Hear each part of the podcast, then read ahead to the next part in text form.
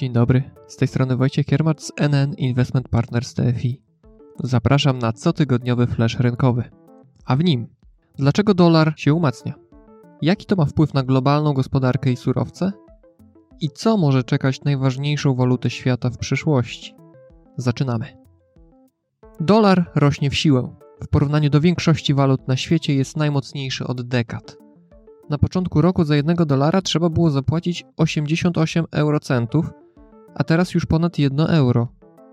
Japończycy płacą ponad 140 jenów za dolara, podczas gdy 9 miesięcy wcześniej tylko 115. My w styczniu płaciliśmy 4 zł za jednego zielonego, teraz już ponad 4,80. Silniejszy dolar ma olbrzymi wpływ na gospodarczy krwiobieg, ale co w ogóle stoi za wzrostem jego notowań? Przede wszystkim Fed, czyli amerykański bank centralny. W tym roku Fed już kilkukrotnie podwyższył stopy procentowe. Zrobił to po to, żeby powstrzymać niebezpiecznie rosnącą inflację.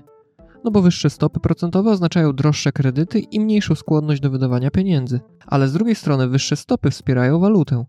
Przyciągają zagranicznych inwestorów, którzy chcą kupować za dolary, na przykład atrakcyjnie oprocentowane amerykańskie obligacje. Dolar umacnia się również dlatego, że jest uważany za bezpieczną przystań. Część inwestorów woli przenieść się z kapitałem daleko za ocean, bo faktycznie amerykańska gospodarka radzi sobie lepiej od innych zarówno od europejskiej, która mierzy się z konsekwencjami wojny w Ukrainie i z kryzysem energetycznym, jak i azjatyckiej, która również łapie zadyszkę, zwłaszcza za sprawą Chin sponiewieranych kryzysem na rynku nieruchomości i polityką zero COVID. Jaki wpływ ma mocny dolar na gospodarkę i rynki? Mnóstwo rzeczy wycenia i handluje się w dolarze. Na przykład wiele krajów. Tak wschodzących emituje obligacje denominowane w dolarze.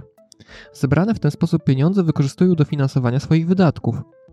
Dlaczego decydują się na emisję w dolarze, a nie w swojej walucie?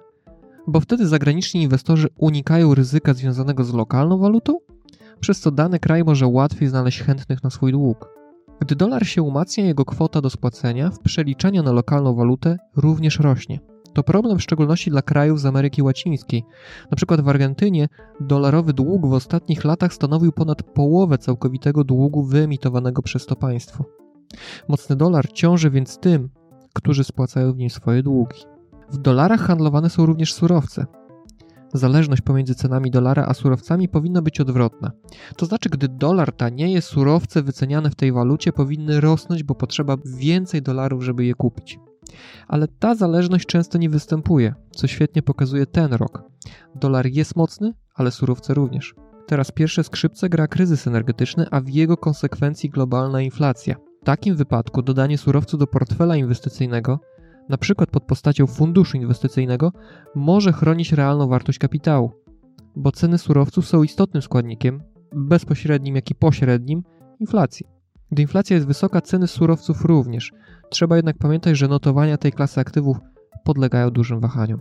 Mocny dolar może z kolei wspierać firmy, które sprzedają swoje produkty na amerykańskim rynku, bo dostają za nie w przeliczeniu na lokalną walutę więcej.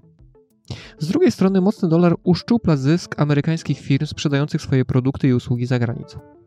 No dobrze, ale co dalej z notowaniami dolara?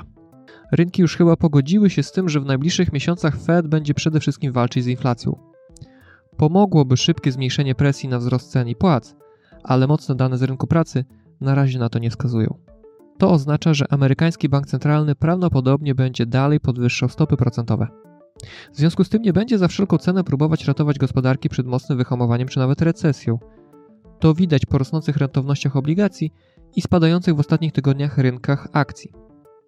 Dopóki amerykański bank centralny pozostanie na tej ścieżce, to również i dolar powinien być mocny. Dalszy wzrost dolara uzależniony jest również od sytuacji na ukraińsko-rosyjskim froncie. Po ogłoszeniu mobilizacji w Rosji notowania dolara dotarły do poziomów najwyższych od 20 lat w stosunku do koszyka innych znaczących walut. Dopóki sytuacja geopolityczna w Europie i na świecie pozostanie napięta, inwestorzy prawdopodobnie będą dalej szukać schronienia w dolarze i amerykańskich aktywach. Tak naprawdę potrzebna jest garść pozytywnych informacji ze świata. Wygląda na to, że na takie musimy jeszcze poczekać. To tyle na dziś. Do usłyszenia za tydzień.